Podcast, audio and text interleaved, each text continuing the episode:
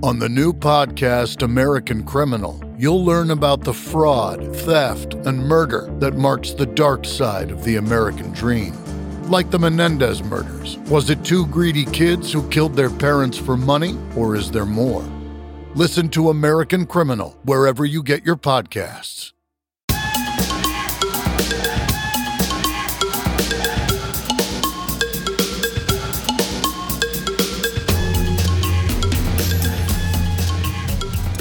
Hello, and welcome to episode number 24 of The Music Plays the Band.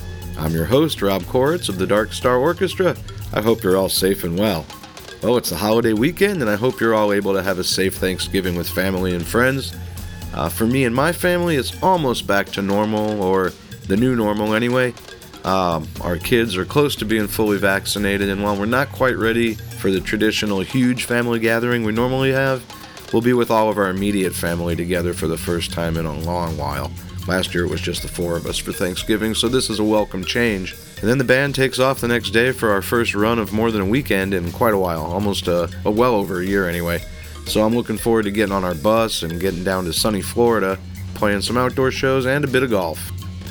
For those of you that haven't heard the news, the Music Plays the Band is now a part of the Pantheon Podcast Network, the podcast network for music lovers.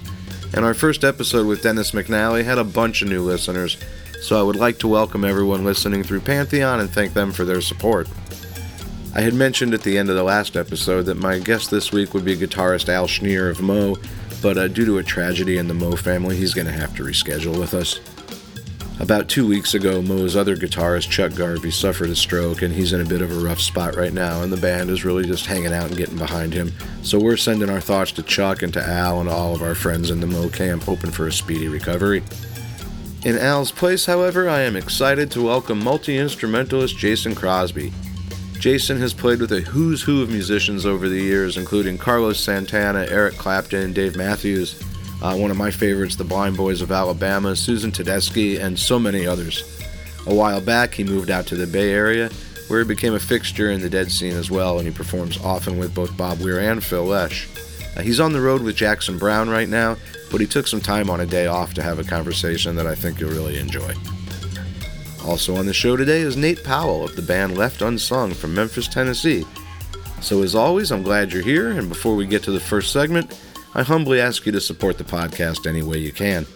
There's the monthly Patreon subscription with giving levels starting as low as $5 a month, which gives you exclusive bonus content including outtakes, expanded interviews and segments, videos and stories from the road, community hang time, and much, much more. You can also make a one time contribution through PayPal, and a portion of all the proceeds goes to the Rex Foundation, the charity started by the Grateful Dead. You can find out about all of this and more at www.themusicplaystheband.net. And wherever you're listening to the podcast, whether it's through Pantheon or somewhere else, please rate, like, and review. So, again, I'm really glad you're here. Let's get started with this episode.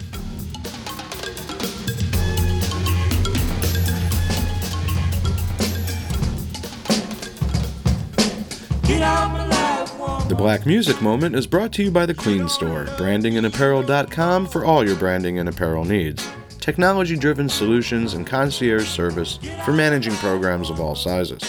The Black Music Moment is our attempt at chronicling the profound influence of black music and musicians on the Grateful Dead and the Jerry Garcia Band. Today we honor Lee Dorsey. Lee Dorsey was born in 1924 in New Orleans, Louisiana. In his early years, he was childhood friends with Fats Domino, but left New Orleans for Portland, Oregon when he was 10 years old. After serving in the Navy, he returned to New Orleans in 1955. He opened an auto repair business and also began singing in the nightclubs. He soon began a recording career that took off when he collaborated with famed songwriter and producer Allen Toussaint. Their first hit together, 1961's Ya Ya, reached number 7 on the charts and sold over a million copies. He continued to record with Toussaint, and his biggest hit was 1965's Working in a Coal Mine. On this recording and many others, he was backed by another legendary group that we featured here, the Meters. Other tunes that made the charts included Ride Your Pony and the one we will hear today, Get Out of My Life Woman. A few follow ups had some minor success, but Dorsey was hard pressed to duplicate his big hit. Eventually, he left music and returned to running his auto shop. In 1977, he made a comeback that led to opening spots on tours for James Brown, Jerry Lee Lewis, and even The Clash in 1980. After that, he performed very little and he passed away in 1986. His legacy was strong and his tunes have been covered by the likes of John Lennon, Tina Turner, the Pointer Sisters, Devo, and of course Jerry Garcia. Garcia first performed Get Out of My Life Woman in 1984, and it showed up in his setlist over 60 times in the next 10 years. The groove in this tune is so funky and is actually one of the most sampled tracks in hip hop history. The Garcia band changed the groove ever so slightly, but it's still super funky, especially for JGB. So here is Lee Dorsey and the 1966 original version of Get Out of My Life Woman.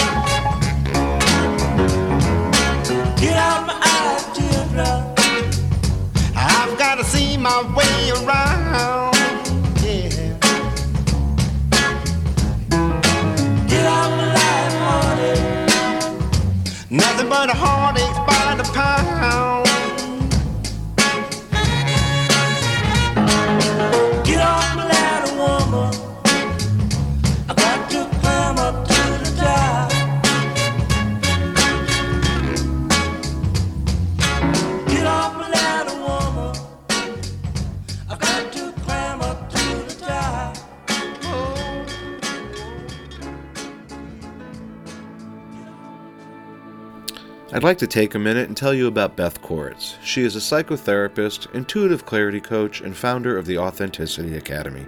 For the past 12 years, she has been supporting her clients to fully embody their authenticity and create the life they desire with her three step clarity coaching program. This is your time to gain clarity, defining yourself by who you really are, not by what you do. Increase your confidence by activating your inner powers and take soul led action creating a life in alignment with your purpose, passions, and desires. If you're ready to learn more, book a free 30 minute clarity call with Beth Koritz. Visit www.yourclaritycoach.com or the sponsor page of the musicplaystheband.net. I know she is looking forward to supporting you on your journey. For today's segment of There Is a Grateful Dead cover band in every town, we head down to Memphis, Tennessee to talk with Nate Powell of Left Unsung.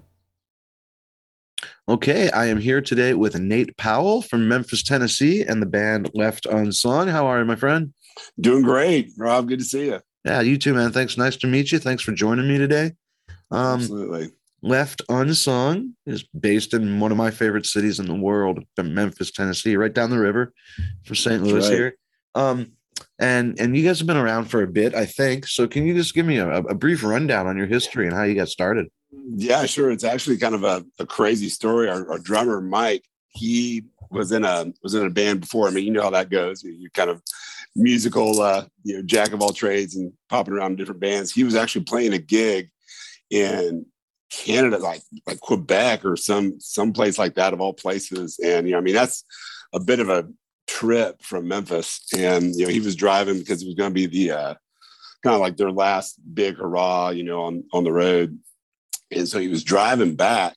I mean, that's like a three or four day drive. He split it up. And when he was um, passing through Indianapolis area, he got a, uh, flat tire. Yeah, probably like near like Deer Creek, outside like Noblesville, you know that that kind of area. Pulled off, you know, on an exit so that you know he wasn't changing a flat tire in the dark, you know, on the side of the uh, interstate and uh, pulls over. You know, you'll see you know little signs of you know roads and things like that with kind of arrows pointing. Well, there was a, uh, a street sign that he saw when his light turned on, and the street was actually um, called like it was unsung. That was the name on this sign was just unsung. And then underneath it, there was a left hand arrow, like point like you know this way to you know if, if that's where you're trying to get to. and so, I mean, it like hit him like a ton of bricks. You know, comes back to Memphis, you know, puts together a crew. And, you know, that was like on 2016, 2017. And, you know, here we are still having a great time. That's awesome. Yeah. Everybody would just think, oh, they pulled the song lyric, left unsung. Yeah. It's kind of, you know, best of both worlds there, I guess. That's so know? perfect. That's Yeah. so perfect. And and so you guys been playing about five years now or so. Yeah, that's right.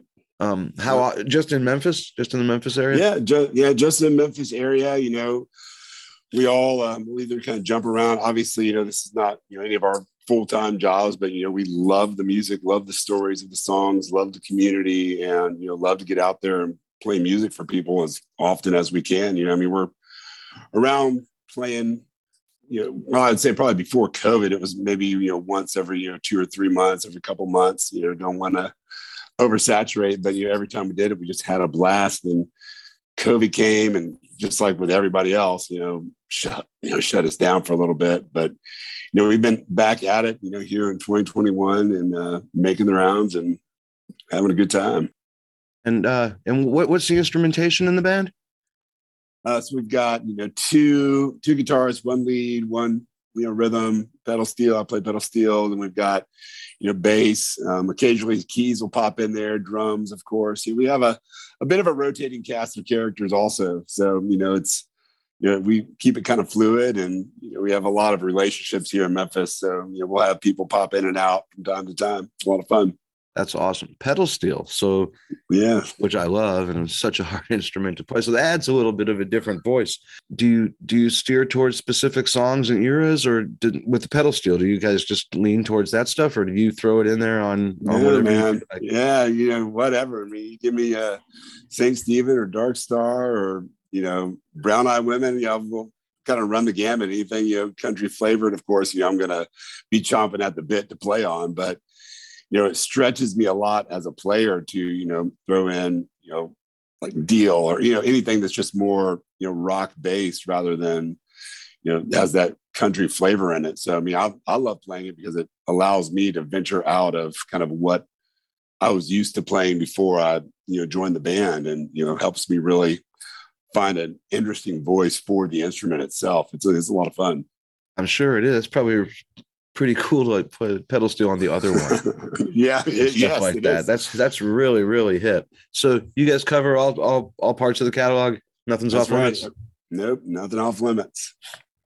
That's great, Yeah. man. So that's that's so great. Well, I would imagine then with with the unique instrumentation that you're using, your your your approach to it is just let's go. Anything goes. Let's let's see what happens. Absolutely. Yeah, I mean, we'll get together and you know jam as long as we've got you know the structure of the of the song down. You know, we'll just enter into it. You know, me and uh, the guy LJ who mainly does a lot of the other soloing. You know, we'll just kind of swap off. He'll give me a look if you know he wants me to go. I'll give him a look. You know, if I'm down or I'm done. You know, with my little part, and you know, we just kind of let it you know free flow. Let the music go where it, where it wants. Do you ever find with the pedal steel because it's, it's such a unique instrument and it traditionally doesn't go into a lot of genres that the dead covers? Do you ever find yourself where you just have to say, "Hey, maybe this isn't going to work right here," and you lay out, or do you just try and challenge yourself to figure out how to make it fit into anything?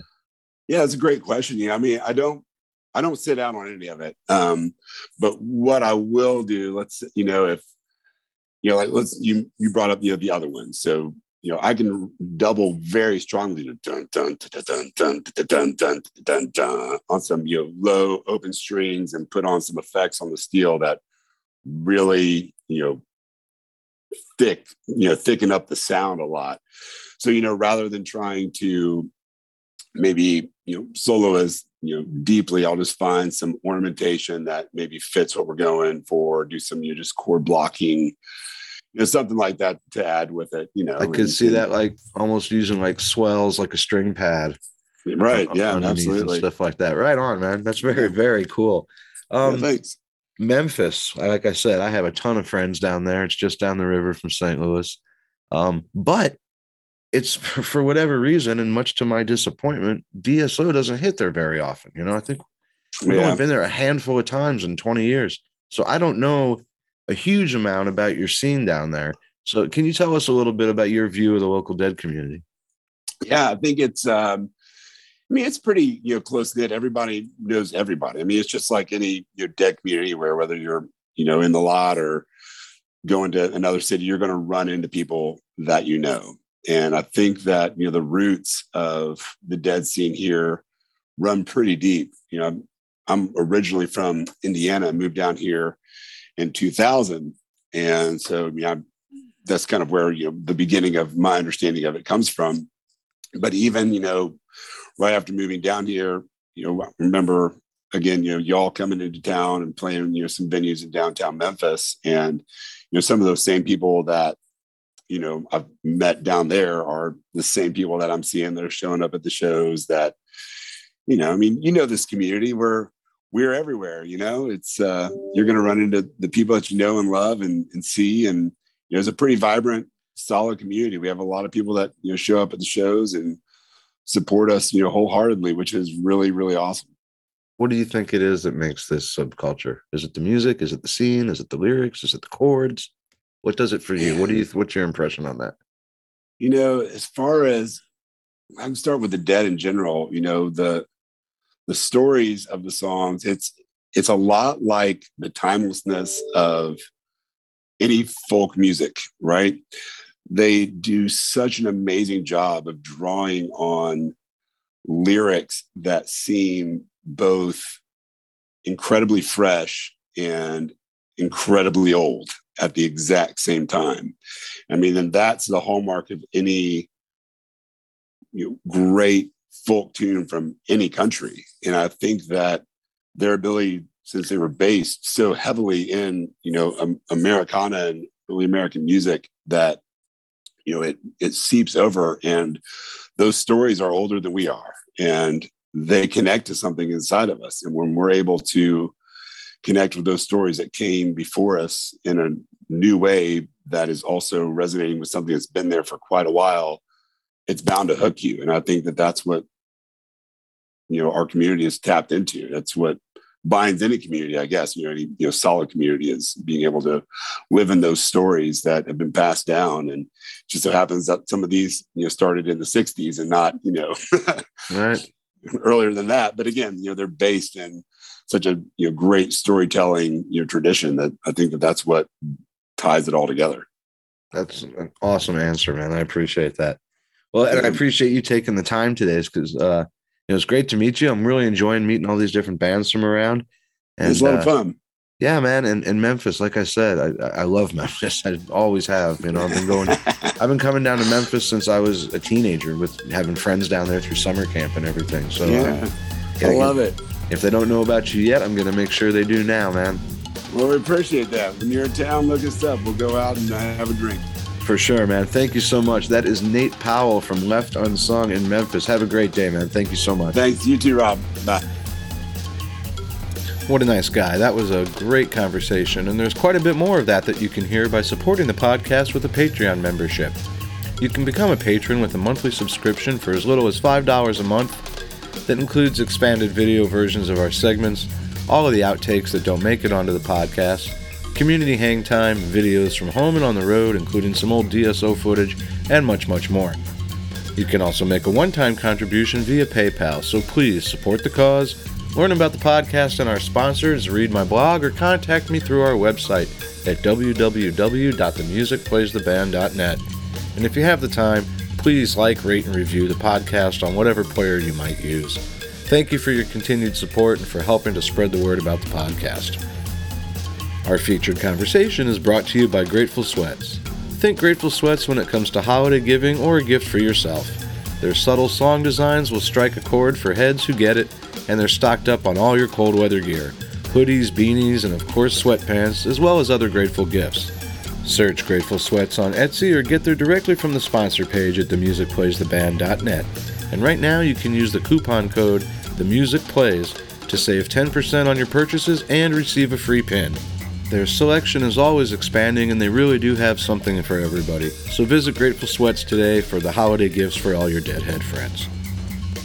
My featured guest today is multi instrumentalist Jason Crosby. Jason is what you might call a prodigy.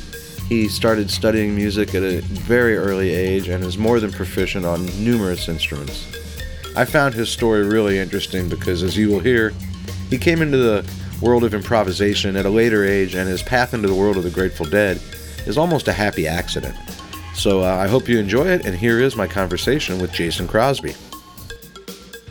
Okay, I am here today with multi instrumentalist Jason Crosby. How are you? Hey, how's it going, Rob? It's going great. Thank you for taking the time to do this. I know you are out on the road with Jackson Browne right now, day off in a hotel room. Day off in a hotel room here in uh, Greensboro, North Carolina. A couple shows to go before uh, Thanksgiving break. This is what they call living the dream, folks. It's the the day off in the hotel room. oh yeah. um, yeah, I'm sure, but you guys got to do what you need to to stay safe and keep the big tour out there. And it's great that you're busy, you know, and you're working and you're touring all over the country. Were you uh were you able to stay busy during most of the pandemic? I was, yeah. Um I I mean it it kind of happened in in different sections. Uh, I was supposed to start working with with Jackson in the spring of 2020 and then obviously that got pushed. Jackson actually came down with COVID early. Um, and then I was gonna I was gonna be doing some stuff with Oteil and friends, and then that got canceled. And then Moonalice invited me to join their tour because at that point their tour had not been canceled. Right. Um, and then their tour got canceled, um, and and Roger McNamee from Moonalice uh, decided that he was going to set up um, in his house uh, a that's like a soundstage basically to do a webcast for for three weeks. Right, so Mola we was do, up on that, right? Yeah, yeah. And so we were gonna we were gonna do three weeks at his house because we all assumed at the time that the pandemic would last two or three weeks and right and and and so we so Lebo, Dan Lebowitz and I uh, went went there a night early to do a trio, kind of like a warm up, just to kind of test out all the gear for Roger, and um, so we did that, and then the next morning it was shelter in place. So and so the night before I had brought all my gear down to Roger's place, and uh, you know was planning on staying there for a few weeks, and and there was then then there was the shelter in place, and so he said, "Why don't you just stick around and we'll we'll do some some webcasts. And so we we we did a bunch of those.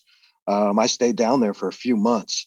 Um, and, and then i you know, went back to my house in sonoma and uh, but we continued to do a lot of live streams. So that that kept me busy working with him. And i you know, i did a lot of studio work. Uh, I, you know, I bought one of those Focusrites and got logic and and so it was just like a lot of live stream a lot of session work. And uh, and I ended up staying pretty busy. And, and I was also like studying Jackson's music, getting ready for whenever that eventually started, which right, took it right. took took took a year, but but we eventually kicked that back off. And now we're here. We are working again for real, even if it's a little different. At least we're working again. Yeah, yeah, and and I was lucky being out in the Bay Area. There was like more outdoor work.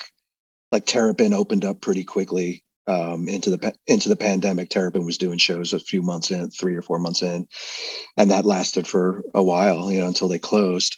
Um, and so I was doing a lot of stuff with Phil. I was going over to Phil's house actually a lot, and just kind of we were just jamming in his backyard a lot.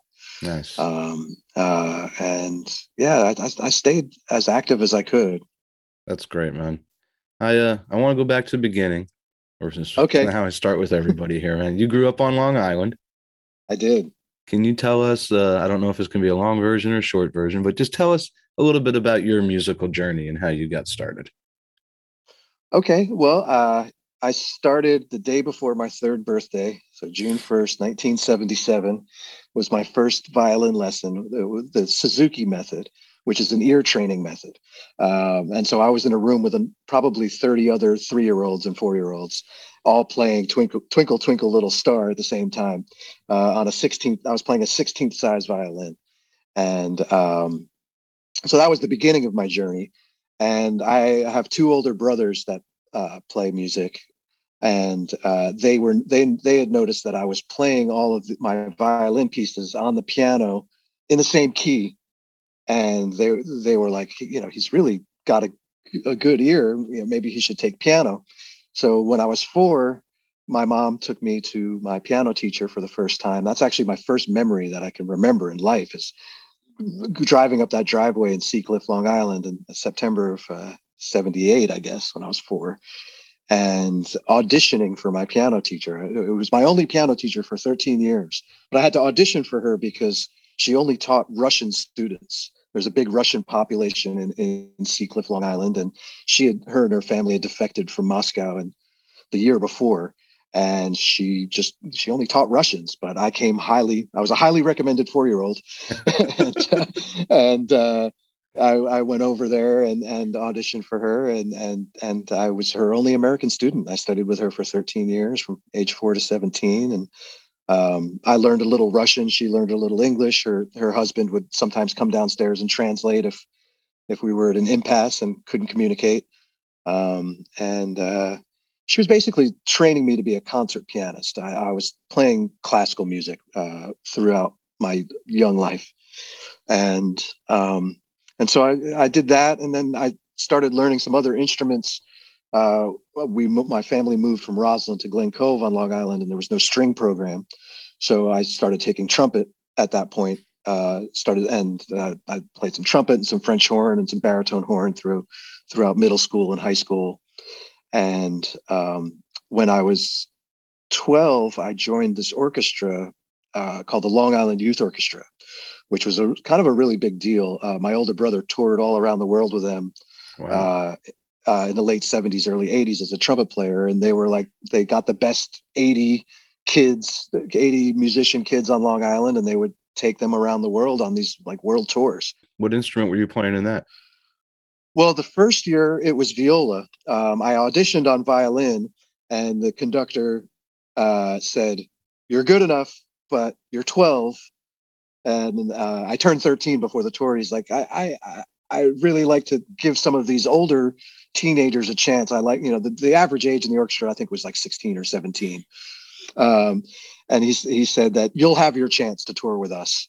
Um, so I, I'm going to pass. But then he patted me on the back as I was walking out and said, but if you could play viola, I could really use that. And so I went home and I learned how to read in the viola clef and I tuned my violin down a fifth and went back and auditioned again because they were holding auditions I think for a week, and uh, I ended up getting the getting the gig, uh, and, and and I toured. Yeah, that was my first tour in 1987. We uh, we toured all of South America, and we were the first American musical group to play in Cuba actually after Castro had taken over. Um, so it was it was pretty intense. Um, and so I did that for four four summers. Every summer we do a six to eight week tour so 87 was South America, and then the following year was uh, the South Pacific and Southeast Asia and Eastern Europe. Um, and yeah, it was a, it was an amazing experience for me to have as a kid, and and it was it was really cool. We would stay with um, host families instead of like we would occasionally hotels, but mainly host families. And then at times, uh, like the Chile Symphony would come to Long Island, and then we would put up an orchestra member. Nice. Um, so it was it was like a, a, really cool way to to experience cultures and you know uh, branch out, out outside of Long Island. I, I, actually credit those experiences with my lack of a Long Island accent. People are always like, you don't you don't really have much of a, a Long Island accent. Uh, I guess I, I I started traveling early enough, you know. I mean, I guess I could, I could put it on if we wanted to have some coffee and talk. We could, we could do. We that. could talk. so, so all that's all through your teen years, and you're so you're all classical at that point. Are you exposed to anything but classical music yet at that point? Not really. No, um, I I didn't really start improvising or or even playing or even listening to much music outside of classical until my later teens. Wow. Um, yeah, um, my my older brother Brett, um, he is a major Deadhead and was a taper. Followed the band around in the '80s and '90s, and he he was the one who kind of turned me on to uh, that type of music when I was about 15, 16 is when I started to get get exposed. Do you remember what you heard? Do you remember what it was? Um, well, I I remember I remember hearing the the Grateful Dead record that had um, Branford on it. Okay. Uh, is that without an without a without net? a net, yeah. The, the live stuff from the spring of '90. Yeah. So yeah. So I, that's I was like 15, turning 16 in '90. So that was probably my first. That and like Pink Floyd and the Beatles. You know, just like you know your your standard you know rock and roll kind of stuff that uh that uh um and then I went to boarding school for a year and that's where I uh, discovered Phish and Blues Traveler and like like what was happening then in in ninety in ninety one. Um, yeah. When you so. when your brother turns you on and you first hear the Dead, it, does it grab you right away, or is it just some other music? Did what was your first impression? Did you did you were you immediately drawn into it? I loved it. Yeah, I really I really dug it right away. I, and I, I, think that I dug it more than some of the other stuff that I had heard uh, from the Dead at that time. Uh, I, I, guess I, I, wasn't really that deep into uh, improvisation and, and, taking chances at that point. So I was like, I, I, think that you know, I, I don't know, it was kind of like a polished version of of the Dead, right? With with uh, with those guys. Um, uh, so um, I, I I think I my appreciation for the Grateful Dead increased as time went along and and then really increased when I actually got to meet the guys and start playing with them. It, I really, I think that's when I understood it the best was at that point. As um, you start learning it like that, and you, you know, you maybe it took meeting the guys and starting to play there to get more exposed to it. But as you start to learn the catalog, are there songs or are there eras that really grabbed you more than others? Yeah, I mean, the the record. So after I guess without a net, I discovered Blues for Allah, and so that was the that was the next thing that I that was that was really my jam in in in later in high school. That and then uh, Working Man's Dead. Um, that those those were the those were the cassettes I had. you know, right, the right. CDs, the yes. CDs that I would put that I would put in my Discman. Like, so I didn't really know any of the other stuff because that's all I had. I had I had Blues for Allah and I had Working Man's Dead and and uh, you know I listened to Without a Net with my brother, uh, you know originally. But yeah, that was actually a question I wanted to ask you because of the instruments that you play and and and where where you're coming from. Does the stuff like working man's dead and american beauty and some of the more acoustic based stuff sorry for this pun strike a particular chord with you? Yeah it really does. I mean i i, I just identify with just the beautiful melodies and and the and the musicianship. And and i like i kind of like the acoustic vibe you know, growing up playing violin and acoustic piano, it's kind of I'm more of an acoustic natured player. You know, even when I dabble with a with guitar a little bit, and I'm more more comfortable on an acoustic guitar than an electric guitar. It's just kind of it's kind of where my where my soul is.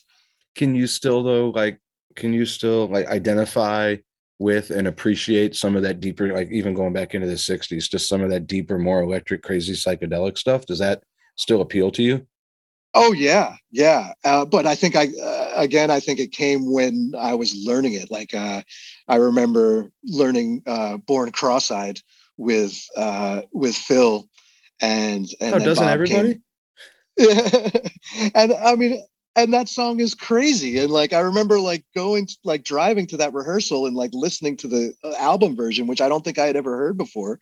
And I'm like, this this song is insane. Like, how are we even gonna do this? And we did it. And then bob came and sat in with us and played it. And it was like this it just i don't know. And then it all made sense to me. Like and, and now when i play it it's like I, I can't wait to play that song. I can't wait to play like uh, what was the other one we were doing? We, we were cream puff war i think we were doing at the same time. We learned we were learned both of those at the same time or i learned both of those at the same time. Would you consider yourself at least at this point keyboards as, a, as your main instrument? Or is violin still your main instrument? Or do you have a main instrument I think that keyboards has always been my main instrument, even even in the classical time. I just I think I always felt the most comfortable on piano. Um, even though I played violin a little, a little longer.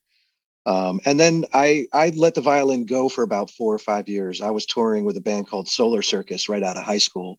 I just and, interviewed a couple episodes ago. I had Mark on. Oh, nice. Yeah. Nice. Yeah. Yeah. So Mark, and, and that was also through through my brother Brett. Uh, Brett was friends with Solar Circus's sound man Roger Jones, and who was a taper buddies of, of of Brett's, and that's how he found out they were looking for a keyboard player. Um, and you know, I was a kid. I was like, you know, literally right out of high school. I think I was 19 when I joined the band. And you just totally put the violin away for a while. I put the violin away, and and they actually came to my parents' house a few years later, and I think I was like trying to get a, a, bong out of a closet or something like that. And they, they saw a violin case and they were like, what's that? And I was like, oh, it's my violin. I, you know, I, I used to play. And they were like, what, why don't you have that out with us? And, uh, and so I brought it down and I played it, I think like in Tuscaloosa, Alabama or something like that. And the crowd went crazy for the violin. And, and then it was like, okay, I, I need to bring this back in the, in the repertoire. Was it just totally natural pulling that back out and getting your fingers on the fretboard again?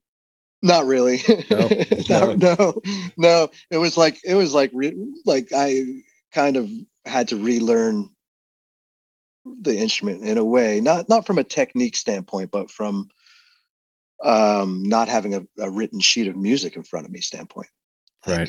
I, I had always I had always had a music stand and knew exactly what to play, and so to get up there without a without a net. The, right. No pun intended. You know, like I know, but that phrase comes up all the time. It really does. It's so cliche, but it's so true. You know, in this yeah. world that we live in, this the without a net thing. So then I want to ask you then, and being a keyboard player, then I want I'd like to hear some of your impression of what the different keyboardists and what you might have taken from some of them that might have influenced your playing. And since you mentioned without a net, let's start with Brent. Yeah, well, I, I can tell you that one of my first memories about the Grateful Dead was I remember being on tour with the orchestra in 1990 in Europe when uh, Brent passed away. And there were some really big deadheads in the orchestra like they were they were older guys and they were all crying and they were all sad and i was just like what's going on? And they were like Brent Mydland passed away and i immediately thought of my brother and was like oh man my brother's going to be so so sad about this and and um and so it was after that that i kind of learned more about brent and um i really liked I really liked his organ playing and uh, and his obviously his vocals were such a key part and those high vocals are so so great. But I, and he just seemed to from what i've learned since then um he just seemed to have such a connection with garcia that that it was just you know that that was that was the beauty. There was a lot of beauty there like between the two of them and um yeah i i would say i would i i think that i'm probably have been more influenced by by Keith and his piano playing because I, I, think I'm more of a am more of a piano player than an organ player by nature, um, and so I, I, think I would gravitate towards more towards the Keith stuff. But I really I, I loved I loved Brent's playing a lot. What is it about the Keith stuff? The the voicings, the phrasings, his jazz sensibilities, all of that. Yeah, all of that, um, especially the jazz sensibilities, because I, I feel like I can relate to that. Um, I mean, I I learned, you know, I I've learned a lot of my non-classical stuff. I've learned by being out there, and um, I learned a lot of like jazz harmony just from hanging out with like the Burbages, and and and I and people like like them, and and so I just I just love that sound and that that kind of those you know voicings and and chord stuff. And and I, I think that that was that was what I, I I liked a lot about Keith, and I think that the material that they played in that era is some of my favorite material of the bands. So yeah, when you mentioned like Blues for Allah, and yeah, were you like when you know Keith primarily played piano, but he'd go over like, to like a Fender Rhodes every once in a while and stuff like totally, that. Totally, you dug on that too. Oh yeah, big. I'm a. I love the Rhodes. I love electric piano. I love organ too. I just I, I think I'm a little more self conscious on the organ because I don't don't never had the formal training. So I've, i basically I taught myself how to play. No, that's that's not uncommon. I mean, Chimenti was in the same boat with that. Barraco is in the same boat with that. I don't think a lot of people really, a lot of keyboard players really concentrate on organ first. At least not the guys that are playing in the in the circles that we play in. You know. Yeah, yeah. I, you know, it's it, it's cool that you that you bring up those guys because I would say I was probably as influenced by Barraco and Chimenti as I was the original members of the of of the Dead. Uh, to be perfectly honest, because uh, those guys are just so brilliant and um, do such a great job, and I know that they've done probably, especially Barraco is probably you know because he's been a fan for so long and and been in that music for as long as I can remember. Like, and when you know when Phil, uh, when Rob got the gig with Phil, I took over his spot in the Zen Tricksters. So right. I spent some time in, in the Tricksters, and uh, and honestly, I you know I I've learned a lot of the Grateful Dead's music by because I okay, well I'm playing with the Zen Tricksters. I got to learn a bunch of tunes that I didn't know, and so I'd be learning, you know, Barraco's style of playing, which is probably based on Keith's style of playing, or you know, whoever he was. Yeah, so so I, I have to get I have to give Jeff and and and Rob some credit there too. That's awesome. You, you mentioned playing with the Tricksters and, and some of that other stuff. I read somewhere that that a night at the wetlands is kind of what sparked your interest in jam music. You did an interview with somebody, and I read that that you had a night at the wetlands that kind of turned the light switch on for you. Yeah, yeah. I uh, I I went and saw, saw God Street Wine. I, I want to say it was Christmas, the evening of Christmas, so 1225, I want to say 91. Um, and there might have been some psychedelics involved. or not, maybe, so, who knows? Or, or not, I don't know. but prob- probably were. Uh, uh, sorry, mom and dad, if you're listening to this. Um, um, but yeah, I, watched from there was a taper section right next to the soundboard at the wetlands there's like this little just like wall next uh, along the wall where everyone's set up and i just remember watching god street and just watching Jon Bevo the keyboard player and everyone and just being like i hear all this stuff like i was hearing all of these things that i wanted to play and add to what they were doing and i had all of these ideas of how to answer some of the lines that were going on. I I I, don't know. I mean, it, it, I don't know if how much was just the inspiration or or or anything else that was going on in my brain, and but it just was it was such a inspirational moment, and I I decided that night that that's what I wanted to do. Wow. Like really, I, I just was like, this is this is what I want, or at least in with music. I didn't know, I never thought about being a musician, even though I was uh, excelling at it at a young age, it was never a thought like, okay, this is going to be what I do for my life and career. It just I, I hadn't thought that far ahead until that moment of the wetlands, and I was like, this this is yeah, this I could do this. So so now you're in that moment. You start playing with some of these people like God Street Wine, and you're uh, spend some time with the guys in my band, you know, with the tricksters and all that. So you're coming into this scene in a place at the wetlands and with bands that you mentioned and, and blues traveler and, and, and, spin doctors and Phish and all these bands that are coming up there that are really kind of defining the new jam band world. It's all like happening right there and you're yeah. just getting introduced to it. Can you tell as you start to get in that something special is happening there? I mean that was a really special time for this whole jam band thing.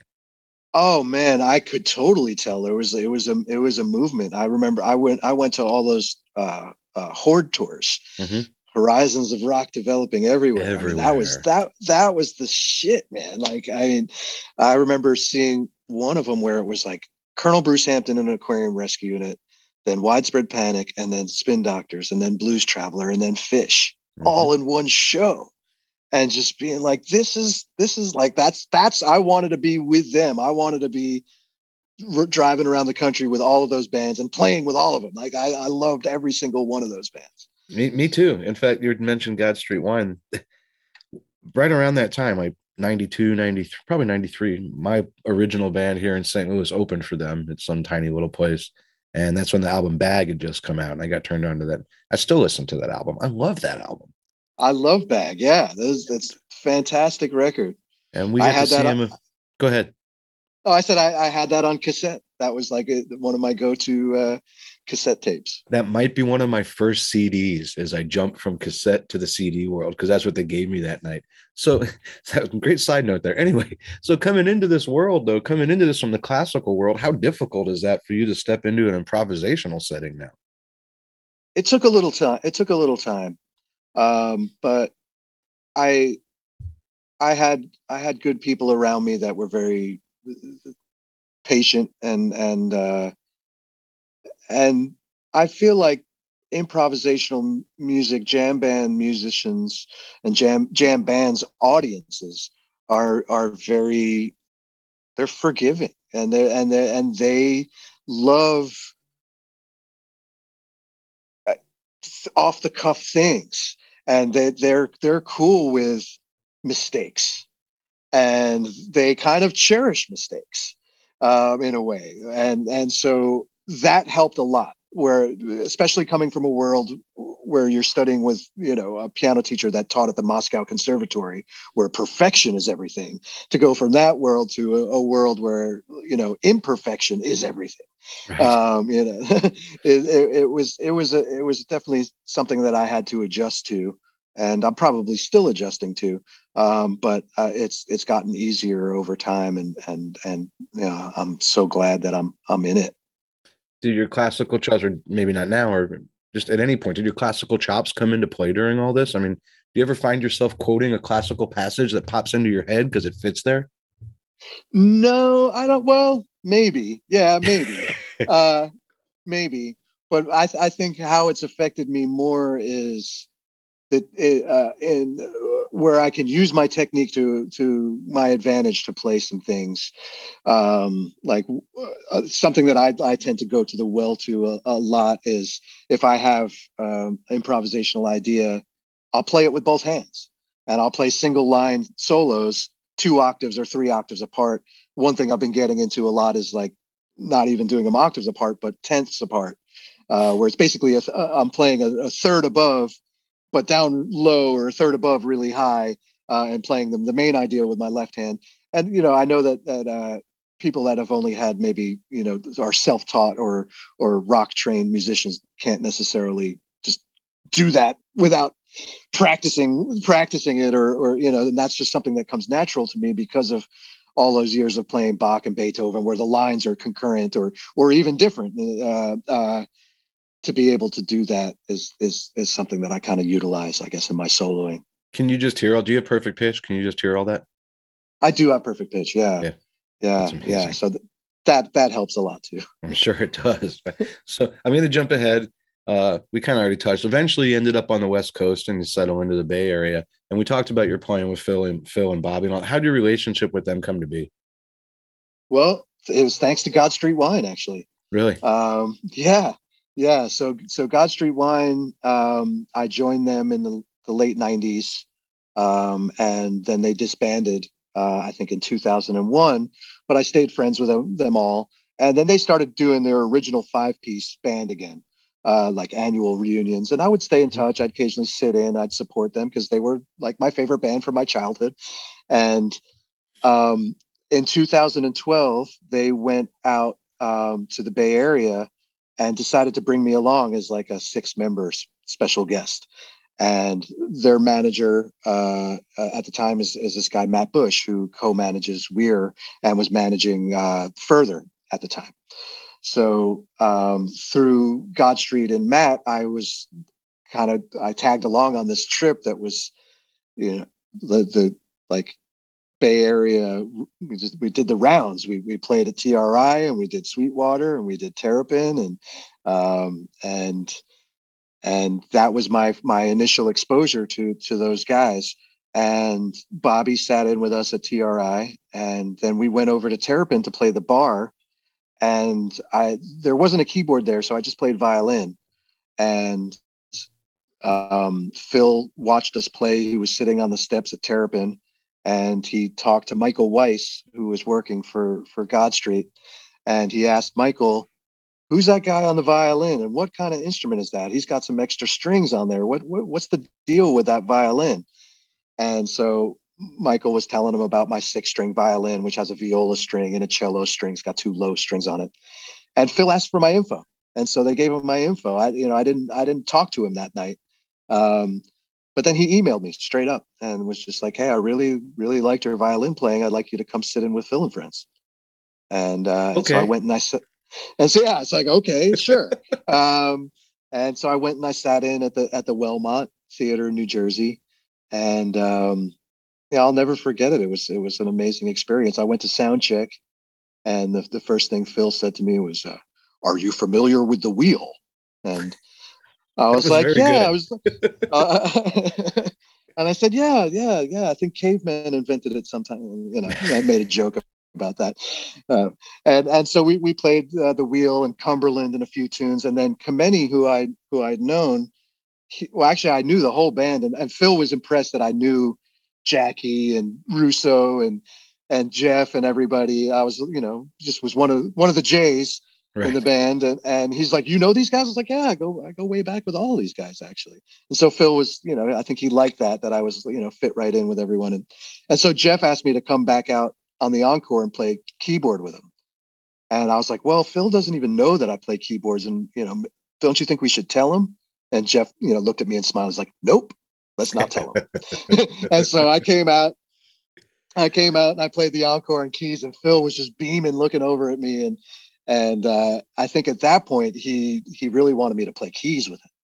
And so as time went on, very quickly it shifted from from from violin to keys in the Phil world. Um, and he was hiring me to come out and and play at Terrapin a lot. And so I decided to just come out and hang out. I was living in Manhattan at the time, so I decided to come out and hang out for like a month because I felt it. Like just like you felt it in the horde days, I felt like something's going on in the Bay Area. All these like this new studio and there's these two new clubs. You know, like I, I should I should hang out and just see really you know dig into the scene for for a few weeks. So I did, and um, and so I was playing out there with at Terrapin with Phil, and Matt Busch called me again. He said, "Hey, we're doing this weekly webcast called We're Here at TRI, and our guest canceled. And can you think of anybody? I need a guest like today." And I was staying with uh, my friend Shana Morrison, who's Van Morrison's daughter. And I was like, well, how about Shana Morrison? I like her and I could come down. He's like, that's perfect. He's like, bring her down, you know, and and come and do the show. And so the three of us, me and her and Bobby did the the We're Here that day with Big Steve Parish. And Shana doesn't play an instrument, so it was basically Bob and I playing duo um, a lot. And I played some violin, I played some keyboards, um, and he was, you know, Bob.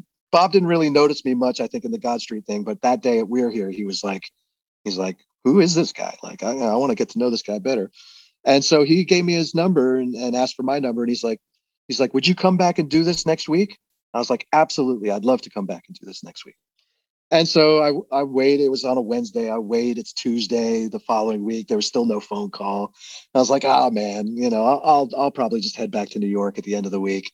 And then Wednesday around like two o'clock, I see my phone says Bob Weir calling, and I'm like, kind of my heart kind of skips a beat a little bit, you know, like really. And so I pick up and and he's like, hey man, what's the difference between a, a fiddle and a violin? Like there's no like pleasantries, it's just like right into conversation. And so we start talking about my violin and fiddle and all this stuff. And, and, and, uh, and he's like, Hey, remember when I said, you know, did you want to come back next week? What do you think? Are you around, you know, today in a couple hours? I was like, yeah, sure. And we, and we just kept talking on the phone. And eventually I was like, Hey, Bob, I, I better go. I want to, you know, take a shower and gather some things so I can get up to the studio in time for the webcast. And, uh, and so I did. And, and I told him I was, you know, thinking about sticking around, you know, even longer than, I had been. And he was like, Well, I'll never forget his words. He's like, Well, if you move here, I'll keep you working. And and I was I was like, okay, well, I got a place and and also the another thing that had happened at that time was that uh uh Shana um, had been renting part of her house to uh, a, a friend of hers that had just been proposed to by her boyfriend. And so now like there was somebody moving out of this like apartment in her house. It all just and, made sense, man. And so it's like, okay, Shannon needs a tenant. Phil wants me to play. Bobby wants me to play. Like the universe is telling me, like, I, I, I was in a relationship in New York that was kind of falling apart, and you know, and so I, it was a, like a, a way to have a fresh start in so many different ways that I just I just uh, up immediately uprooted everything and just kind of moved to wow. to Marin when when and now you're and then all of a sudden you're playing with uh improvisational rock with the legends who helped invent the genre pretty regularly. Yeah, yeah, you, yeah. did they pretty much give you free reign uh to do it the way you or, or especially like on violin which is an instrument that when you're doing that with them that's not really associated with that music. Are they just letting you do your thing? They were yeah they ever ever pretty much since day one they just kind of let me do my own thing. Bob would bob would you know sometimes have some things to say. Um uh, I think, he, but Phil, Phil really loves hearing new stuff, and he does not care if it's out of left field. He embraces that shit. That's uh, awesome. Um, and, and, and you spent a good amount of time, you know, in in the Terrapin Family Band, and you already mentioned TXR. You played a ton there at Terrapin Crossroads. Yeah. And which unfortunately just closed its doors. And I got to play. I got to play there many times. Actually, one time with you, and when Barraco and, and Jeff and I were doing the trio, and you came and played with us that night. Yeah. Um, and I've seen a bunch of shows there. Got to play there with Dark Star and the stuff with the, the three of us, and then Keller another night. For those who never got to make the trip out there, and I know so many people did, and so many people wanted to, but can you share? I mean, you spent as much time there as probably anybody. Can you share your impressions of what made the place and the music coming out of there so special? It was a family it was a very large family, um, kind of like the Grateful Dead scene in general is a, is a very, very large family. But at Terrapin, it was just this community of musicians and fans that were all regulars. So you had this rotating crew of dozens of Bay Area musicians and this solid I want to say 100 people, probably more, of fans that were always there. So you really got to know, I, I really got to know like a lot of people, just a lot of heads. Right. And and I got to know a lot of musicians and of course national acts and bigger acts would come through that I that I knew you know throughout my career that I would get to catch up with when they would come through town. Um, but it was really I'm sad. I'm really sad to see it go because it was a place that there was music seven days a week. And in its prime, it was seven days a week from morning to night, where there would be a, a brunch set and then a hap- happy hour set and then a dinner set and then an evening bar set, all on that stage. Sometimes there would be music all all day long. And it was just a place that at any moment that I could go and know that I could see a friend, especially like moving from New York and starting a new life basically 10 years ago. Like, uh, like that's where I could go and see friends, meet new friends, play music, have a drink, and and you know, and just be a part of something. A good hang, man. It was just a great hang. It was great community and you know the you know the, the the food and drink was great and the, the the and there was so many like there was different performance areas. There was the bar stage. There's the the the, the park that they you know that came later. The great room various places in the patio. I, I mean excuse me i probably played six or seven different locations within terrapin uh, inside terrapin over the years because they were they were they were experimenting. They were trying different things out like let's throw a house party and have a stage on the other side of the the restaurant. And some uh, pretty crazy and amazing music came out of there with all those different collaborations that are going on. Truly truly. Wow. Yeah. Sad that yeah. it's gone but i'm glad we had it while we did you know be thankful for that. Um yep. let's let's let's turn take a different tack for a minute. Let's talk about songwriting for a minute if you don't mind. Sure. Um i mean you make your living primarily as a sideman but you've put out your own albums most recently just a few years ago if i'm not mistaken like 2017 or 2018 yep yep somewhere in there. Your musical tastes run the gamut from classical to jazz to rock and roll to, to all of it and your, your musical palette is huge. So when you're writing i have to ask very specifically do hunter and barlow ever have an influence on your writing or seep into your consciousness? Uh man. I hope so. That's a great answer I hope so. I, I, I wish I was a lyricist like those guys, but I, unfortunately, I I am not.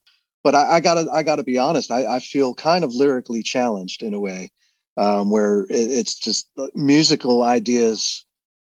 I they they they just come to me, and and I, I'm lucky to have a lot of a lot of ideas musically, but but not so much lyrically.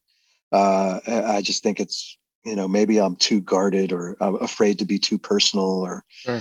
you know whatever whatever whatever my hang up is but i've been thinking about it I, you know i think about writing all the time and and uh um i just you know I, I I I wish I wish that or I hope for myself in in my, in the second half of my life uh, that that I can develop a, a lyrical style that that you know can let's talk about the melodic and the harmonic level then for a second. Or are there things you heard? You know, I'm sure classical comes into play where it can, just because it's so in your brain.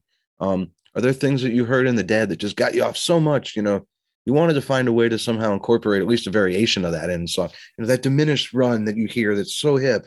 Does that any of that stuff ever seep in when you're writing chords? Absolutely, absolutely, yeah.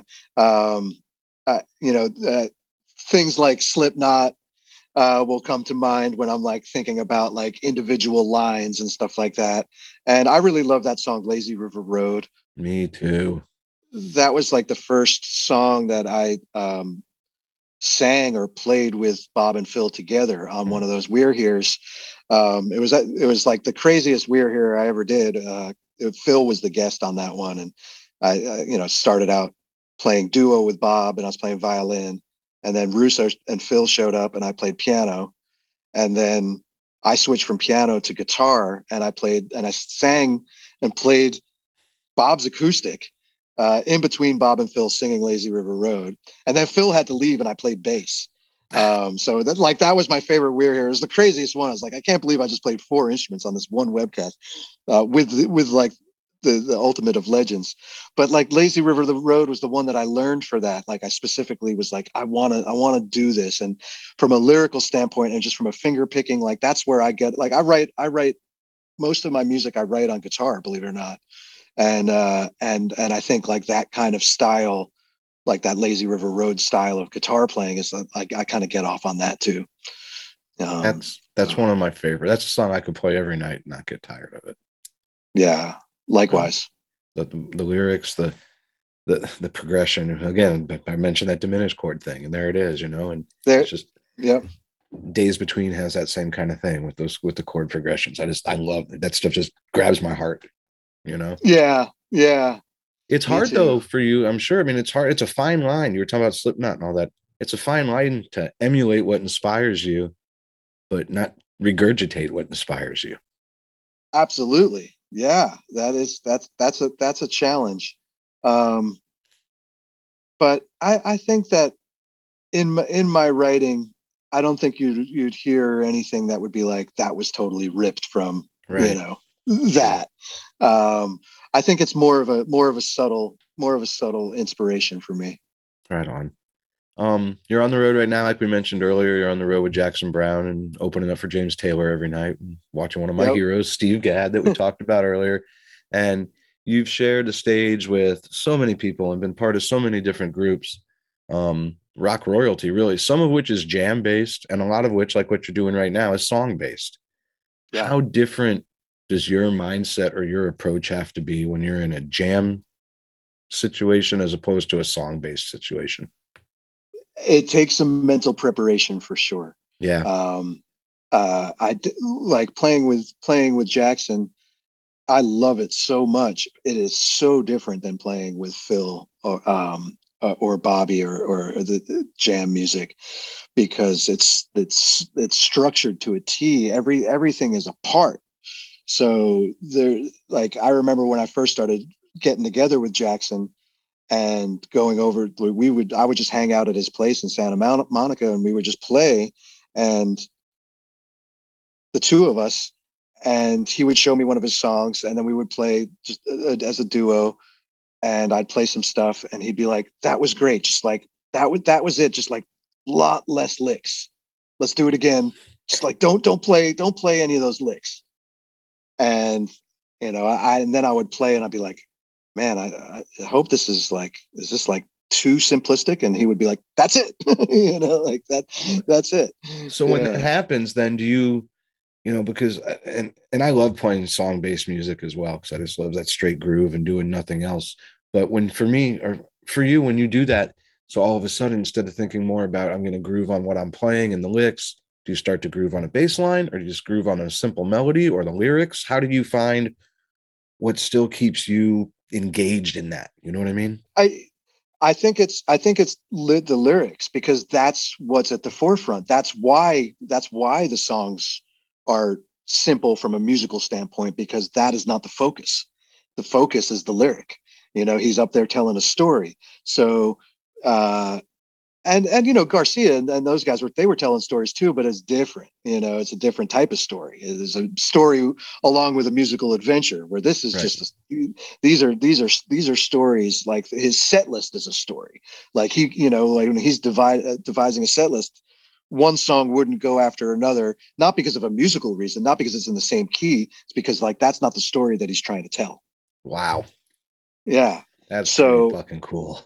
yeah so you know so I, I would say that my focus is is on the lyrics. And and as I, as my role has increased with jackson and other other uh, pop artists like jenny lewis that i played with it, it it is still challenging even though it's not like crazy licks or stuff like that. If you're covering a lot of parts and it's like okay well this part happens on the b3 for these four bars in the second verse. But then, you know, there's a string line that comes in, and then you're over on a mellotron, and then there's a piano thing that happens, and you know, then there's a background vocal thing that happens. You know, there's there's there's still a lot going on in my head that it's you know I'm not like zoning out. You know, it's it's it's it's it's it's exciting and but it is it is something that I've noticed like uh I was going back and forth in 2000 17, 18, I want to say, between playing with like Jenny Lewis and John McLaughlin and Jimmy Herring, and or Jenny Lewis and Phil. And like the mindset that I would have to take to to prepare myself. And I would prepare myself and I would still like need to be reminded by, you know, Jenny like I'd be like, okay, you're back with Jenny. Don't play anything, any crazy licks or anything, right. you know. And then I, I but the, you know, sometimes you take a solo. Still, like even within songs, there are solos. And but even that's Jenny, probably just going to be like, here's here's your eight bars. Right, right, and and and and kind of like reel it in. You know, don't play necessarily like you know chop, you know, jazz odyssey. Um, and so I would play, and, and, Jenny would be like, "That was really amazing, but can you dumb it down a little bit?" she would say that to me, you know, or or or vice versa. I would go back and I'd play with Phil, and I'm like, "Okay, I'm with Phil, man. You know, just go out, right. let it all let it all hang out." And so, and then I Phil would look at me and be like, "Come on, man, play." You know, like he'd give me like the little hand sign, like you know, you're not playing enough. And uh, so musically, then, I mean, they're both mentally and musically challenging just in different ways. Is there one that you enjoy more? Is there is that a bad question to ask while you're out on the road with a storyteller? No no no it's not it's not a bad question. And and and there is i i actually have appreciation for all of it.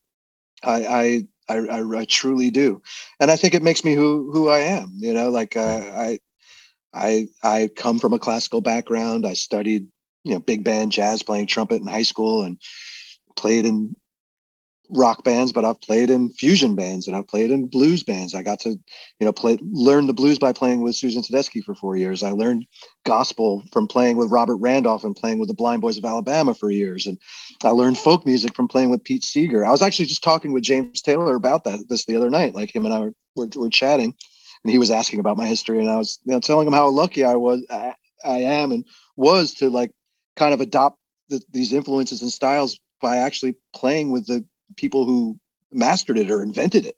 Right. Um, and so I, I have great appreciation for all of it. And so I just feel lucky. With with all those people you just mentioned, and some of them like Blind Boys, some of those are just my favorites. Is do you have a favorite sideman job you've done over the years? Do you have that one? What do you have that special holy shit moment I got to say, playing in Mahavishnu Orchestra music with John McLaughlin and, and and Jimmy and those guys was was was a high high watermark. I, I mean, I, there, there, there, there's I have a, a, a, handful of of amazing you know moments in my sideman history, but that that that's one of them that's in you know in the top echelon. Is I didn't I just didn't think I would make the cut. I practiced those violin parts for a year and I didn't know if I was going to actually perform them with the band until the day before the tour. So like when when Jimmy called me for for that gig, he said, "We're going to do these shows with John McLaughlin. We're going to play Mahavishnu music, and we're going to do 50 shows, 25 without him, and then 25 with him." And I was like, "Okay, that I mean, this is amazing." I was like, "Do I need to like play the violin stuff because that may be out of my league. And he's like, no, John, John doesn't want to have any violin. I was like, okay, cool. And so a month or two goes by. This is like a year before the tour. A month or two goes by, and I get a I get a call from McLaughlin's manager, and he said, "John heard you played violin. Uh, he wants to he, he wants to he wants to check you out." He's like, "Can you send some YouTube clips?" And so I sent you know what I thought would be the most impressive YouTube clips I could find of myself, and I thought, okay, he's going to hear this and be like, "Thanks, but no thanks." Like, um, but but instead he said, "Okay, I'm going to send you the scores. I want to give you a shot." Is how it was put to me. John wants to give you a shot. So I was practicing and practicing, practicing for a, basically a year. And as it as it got closer, maybe six months, five, four, four to six months before the tour started, I emailed John and I said, I'm looking at these scores. I see violin, I see viola, I see cello, I see keyboard. I, I, don't know which songs you may want me to play on which instruments. And I've got the six string violin. You may want me to cover the viola part or the cello part. You know, can you give me any guidance on on on on this stuff? And he writes back very briefly and succinctly, if you can, just please learn all of it on all instruments and we'll figure it out at rehearsal. and rehearsals rehearsal is the day before the tour. And also the day the day that i'm going to meet him for the first time. So like never never never met him. But this is still uh, right up your alley though because now you're back standing in front of a music stand with sheet in front of you. I mean this this is this takes you right. back you know? That's right. That's why i felt like i had a chance. And uh and so i just did it. And it required me kind of relearning some of my old technique because some of that technique that I had lost in those like solar days and then relearning the instrument, I was basically always playing in first position and not really doing anything too fancy or anything like that. And this required all of that stuff super high stuff, super fast stuff, all different positions, shifting, all that stuff that uh, I hadn't been doing. So I, I, went back to the shed for a year and um, and so the, the I'll never forget this that at that rehearsal we played this song called Eternity's Breath, which is uh, probably the most difficult one that I had practiced. And it's got this super fast guitar violin unison line. And we played it and it's super high and super fast. And John and I, we did it, you know. And I after after the song, I saw him go back to his band members and point at me and he's like he nailed it like you know like and so i knew it i knew in that moment that i had gotten the, the gig you know i mean i was always going to be on the gig but that i was going to be playing violin not keys. And so i got all this you know the, the confidence in, in my heart i felt so good about it. So i turned my amp up just ever so slightly because i had this confidence. I turned my amp up from three to four and we play the next song and john walks over to me he's like can you turn down? You're fucking killing me. Did you really say it like that? yeah, he said it just like that. And then all of a sudden, my comments are like, you know, and like, we're back to being and, and, we're back on planet Earth. And you know, and and, he, and we laughed about it after rehearsal. He apologized. He's like, "Oh man, I was just walking by your amp in earshot." He's like, "You're fine," and I shouldn't have said that. And I was like, "No, that's all cool. It's fine." You know. So did you settle I prob- at three and a half? I settled in about three and a quarter. Yeah. right on. Well, hey, man, I love hearing these stories. And actually, real quick, out of all those instruments you play, do you have a favorite? I would say piano or guitar, but probably piano. Piano. Right on, man. Well, yeah, I, I mean, wh- when I'm home and I just want to play for myself, I sit down and I have a grand piano and I just sit my piano. Yeah. Right on. Well, I, I gotta, I, I can't thank you enough for this. Has been great. I've really enjoyed it, and hopefully, it's made your day off go by a little bit easier. This is um, this is wonderful for me. Before I let yeah, you go, you. I do this with every one of my guests. A quick little lightning round. Just I ask a question, answer as quick as you can. Okay. Um, and with some people, it goes really slow. so I don't think we're in, in danger of breaking the slow record. Uh, first Grateful Dead show. Nassau Coliseum, 1991. Yeah, that would be right no. after. That would be the year after the sax stuff that's on on Without a Net. But right it was it was it was Vince though, so yeah, maybe 91. it was 92. It oh, was no, 91. Yes. Yeah, 91. No, yeah, fall like like late late 91, I think. Yeah. Favorite Grateful Dead show. Doesn't have to be one you went to, just something you listened to. Just do you have a favorite of any of that? Uh, Great American Music Hall, uh, 77, right? yeah. one from the vault stuff, right? Yeah. Uh, studio recordings or live recordings? Grateful Dead? Mm-hmm. Uh, oh, one versus the other? Yeah. Uh, I'm gonna say I don't know. I don't know. Both. Okay. Hey, man, You, you I, I don't want to put you out there having to pick favorites. That's cool. I mean, I, I, I love, I like I said, I love like Blues for Allah. There's certain certain records that I just I love. So I, I part of me wants to say studio records, but their live shows. Okay, so if I move on to the next one, which is favorite Dead album, is Blues for Allah going to be the answer? Yeah, absolutely. All right, favorite non-Grateful Dead album, that Desert Island album, man. That that one you take with you. Wow. I know. I can just have one, huh? Yeah, most people aren't too happy with just one. Reed Mathis said, I'll give you 10. Yeah, yeah. I mean, I, man, Stevie Wonder Innervisions or That's- Fulfillingness' First Finale. That's a great Somewhere, you know-. Yeah, somewhere in that, somewhere in that zone, probably. First job. Um, my well, my first I worked for my dad and my grandfather at, at, their store in Queens. Um, getting you know, but that was more like an obli- family obligation. My my first job was actually my first job was playing piano when I was eleven or twelve. I started playing at like coffee houses and and like country clubs and stuff like that, play, playing like back, background music. You're a lucky man then, because most of the people on here, like Molo, his first job was working in a gas station in DC, you know, and Yeah, somebody else's first job was cleaning industrial food vats, you know. So the fact that your first job was 11 years old and it was as a musician, man, good on you.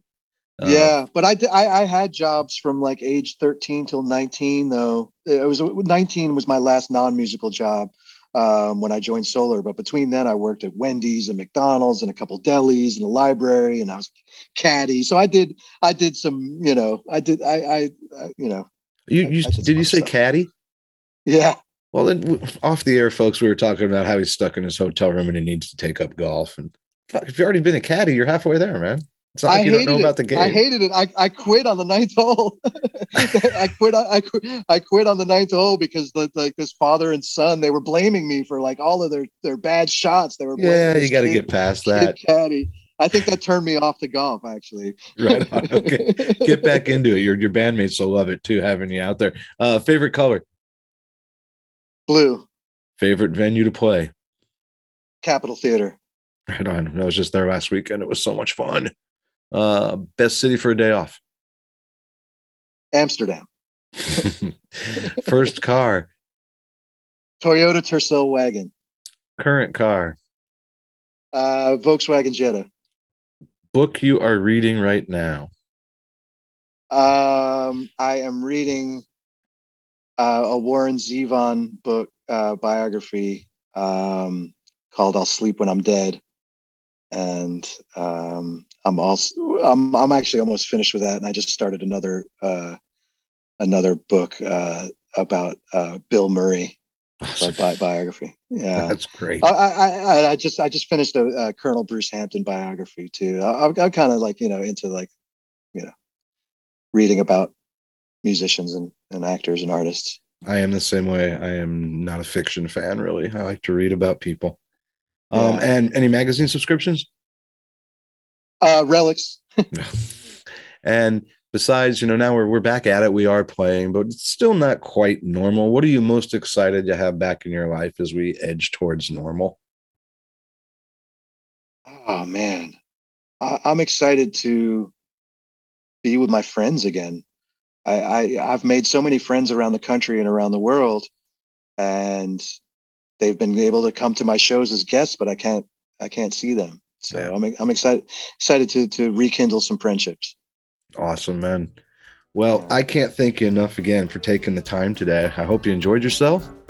I really did. Yeah, Awesome. I really did. Awesome, man. Well, safe travels. I'm sure I will see you down the road very soon. That is Jason Crosby, ladies and gentlemen. Thank you, my friend.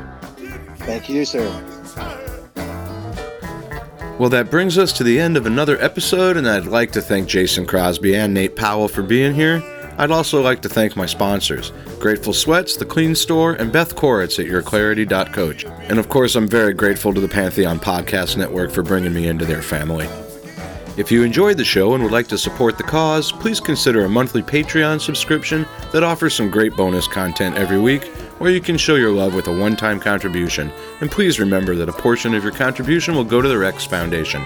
Get info about this and everything related to the podcast at our website www.themusicplaystheband.net. Any love is much appreciated as we try and keep the show rolling along.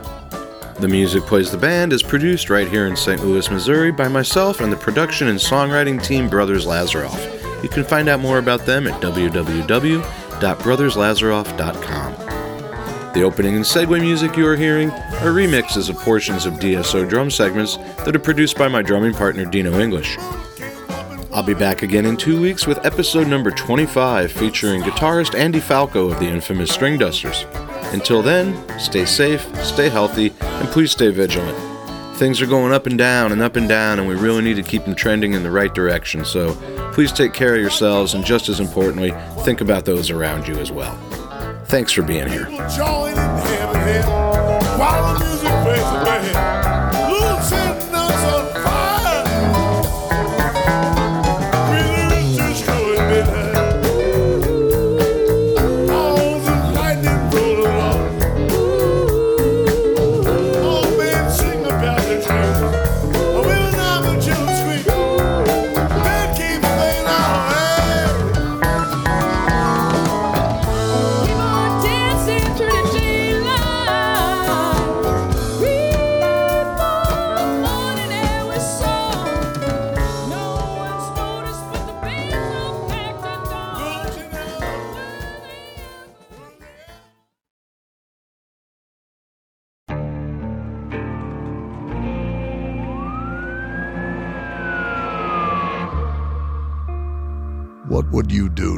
achieve the American dream?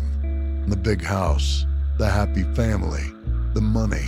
911, what's your emergency? Would you put in the hours? Would you take a big swing? What's the problem? What's the problem? Would you lie? Would you cheat? Were they shot? Were they shot? Would you kill? Yes. My mom is dead. My mom is right there. From Airship, the studio behind American Scandal, comes a new true crime history podcast.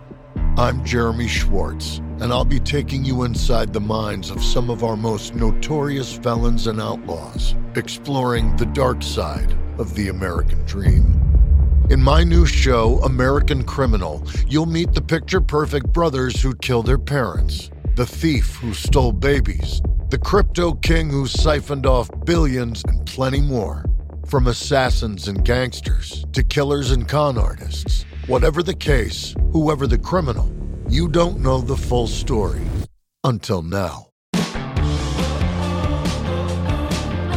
Don't miss the debut season of American Criminal, The Menendez Brothers, beginning February 29th.